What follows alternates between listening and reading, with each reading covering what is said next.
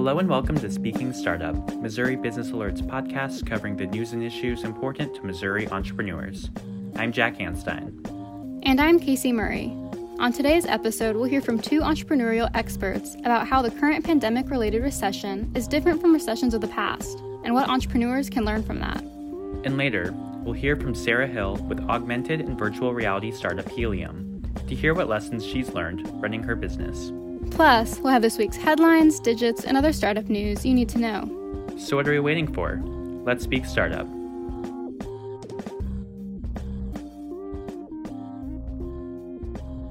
So, Casey, this week is our spring break. Are you doing anything exciting? I am actually. I'm going to Miami with two of my closest friends. That sounds like a lot of fun. What will you be doing? We're going to do a lot of eating and, you know, sitting on the beach and drinking mimosas. So I'm really excited. But what are you going to be doing?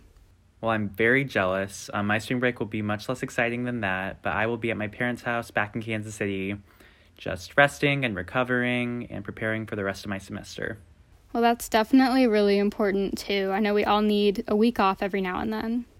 For sure. And we'll be taking the week off from Speaking Startup next week, so there won't be a new episode, but we'll be back the following week with more business news. But with that, let's go ahead and get to the headlines. St. Louis based agtech startup CoverCress announced Wednesday it has secured $8 million in funding that will allow it to launch a newly developed crop. Bunge Ventures, the venture arm of St. Louis agribusiness company Bunge, led the funding. The funding announcement follows a $5 million funding round last April.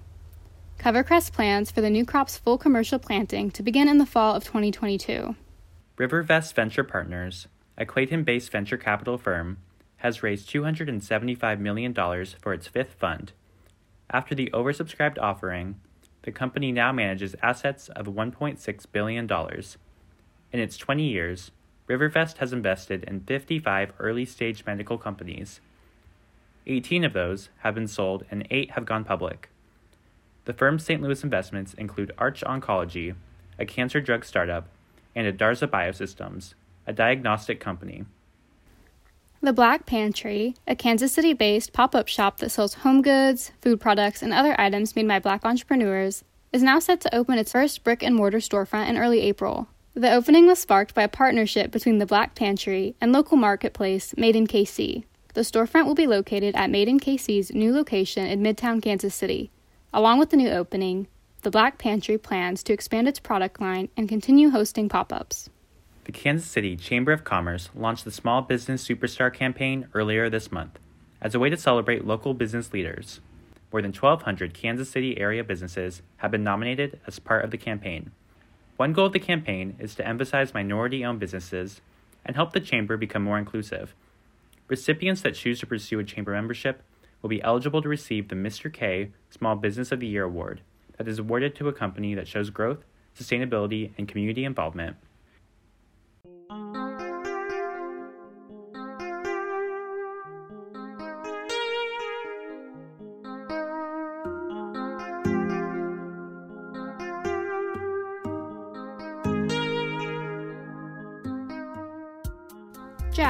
Did you know that rates of entrepreneurial activity goes up during periods of high unemployment? I've heard that before, but I don't completely understand why. I spoke with two entrepreneurship experts this week to further investigate the trend and to think about how understanding past recessions could help entrepreneurs during the pandemic. The first expert, Dane Stangler, is the Director of Strategic Initiatives at the Bipartisan Policy Center. He said the trend of increased entrepreneurship during times of high unemployment is well demonstrated. Been a long kind of lineage of research showing that what's called entrepreneurial activity rises with the unemployment rate. However, he also said in past recessions, not every measure of entrepreneurship has gone up. The research most people cite is done by the census survey that's taken every three months, which asks about entrepreneurial activity. Other measures, like the number of employer firms there are, or the number of applications for an employer identification number with the IRS have actually dropped significantly in recessions of the past. Stangler says that after the 2008 crisis, the number for these dropped significantly and never recovered. Yikes. So, what's that looking like for the pandemic based economic slowdown? That's one place where our current recession is changing course. Stangler says new business applications have shot up, along with census numbers. Um, there's been a surge of new business applications in the second half of 2020 and into January 2021. I asked him why that might be. For a lot of people who lose their job, let's say they lose a W 2 job, right? Like a full time job, and they can't get a new one, an attempt at self employment and new business is kind of their next best attempt. So some research some researchers call that quote unquote necessity entrepreneurship. And that brings us to our second expert, Ute Stephan, who's a professor of entrepreneurship at King's College in London. She's been involved in international entrepreneurial research and says recessions can create lasting businesses because they provide an opportunity to start fresh. But we also saw at the same time that for some uh, individuals, the crisis was almost, there I say, a positive trigger. So they had long-standing um, ambitions to be an entrepreneur, but they also had a nice job. So there was never any reason, you know, to put all that up for grabs and start the risky endeavor of creating your own business. And so the crisis provided them with that um, trigger. Wow, that's pretty interesting. But I still don't completely understand why the pandemic is having such a different effect on entrepreneurs as compared to past recessions. Stangler has a good answer to that, and it has to do with some other economic factors. I think it's kind of the character of the recessions. It fell off cliff in 2008, 2009 because it was a very serious financial crisis.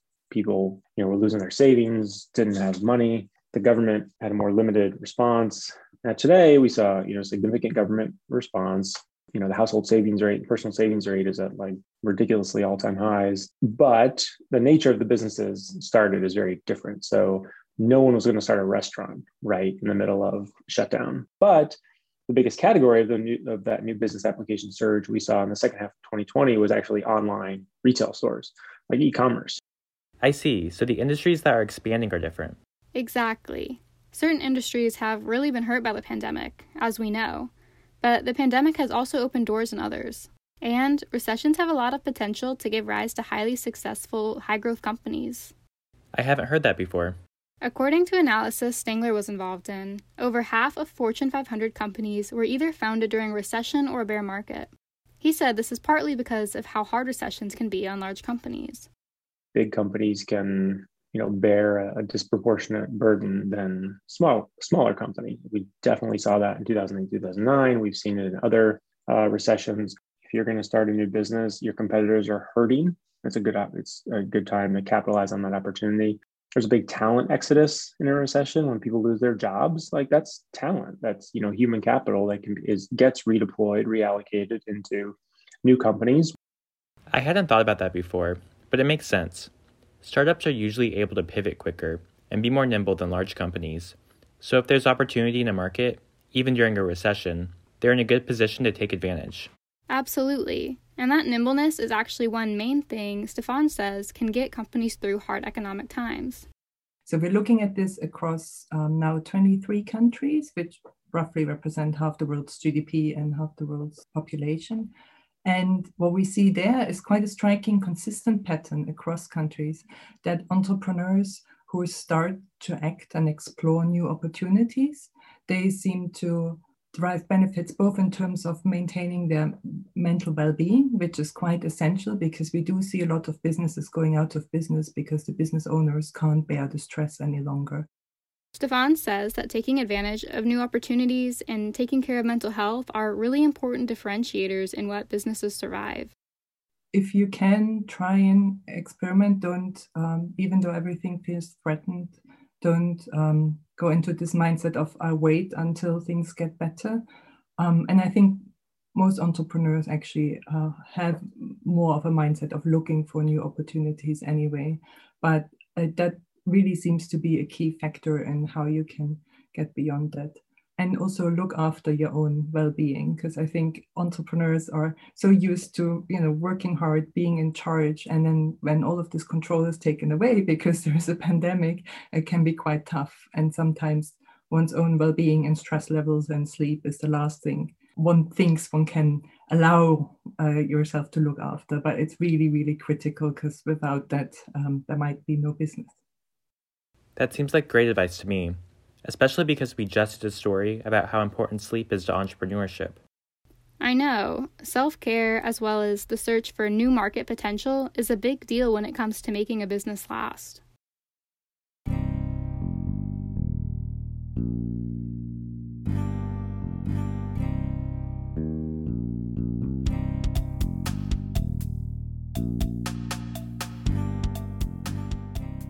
We are now joined by Missouri Business Alert reporter Clivia Liang. Clivia, you recently heard a presentation from Sarah Hill, the founder of a company called Helium. Can you tell us more about Hill and Helium? Yes, Hill is the CEO and chief storyteller at Helium, a Columbia startup that makes augmented and virtual reality to help people improve their mental wellness. So people can use augmented and virtual reality to cope with anxiety and stress? How does that work? First, users put on wearable devices, and then they open the app to get immersive experiences in different settings.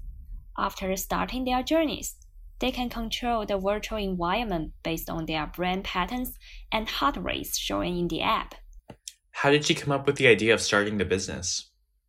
She started the company in 2015 and got inspiration from her own experience. She was a broadcast journalist covering trauma in different newsrooms for 20 years. Gradually, she found that covering traumatic issues impacted her mental health negatively, leaving her with an urge to find solutions to reduce stress. So, 10 years ago, stress made me sick.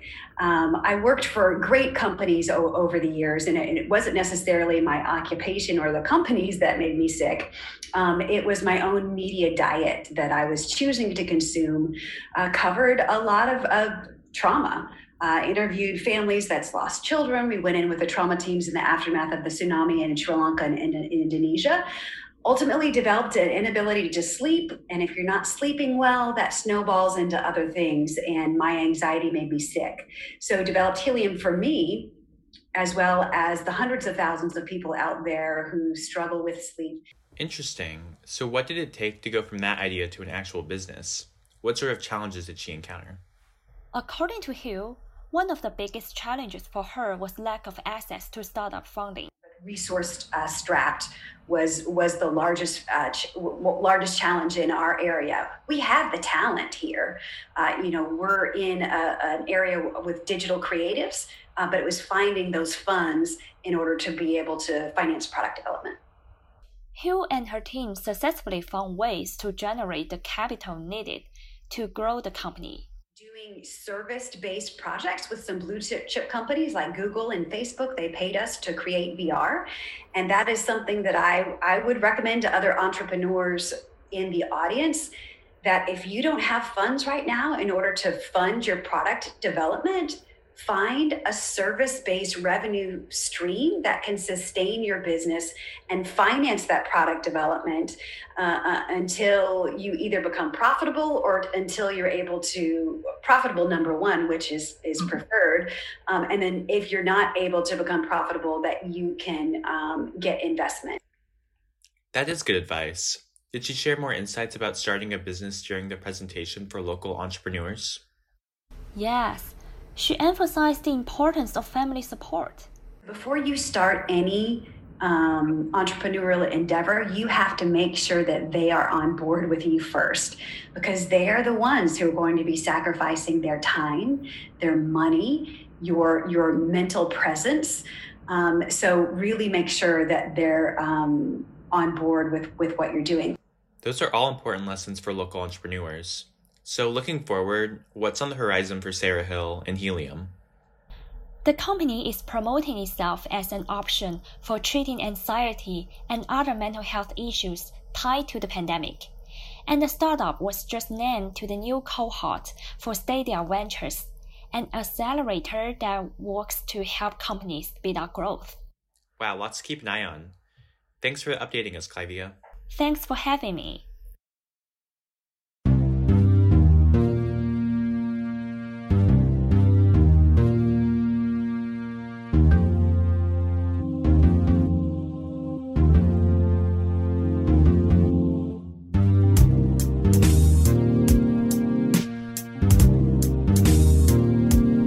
Get to the digits of the week. the numbers that matter most in Missouri entrepreneurship. My digit this week is 82%. Interesting. Why?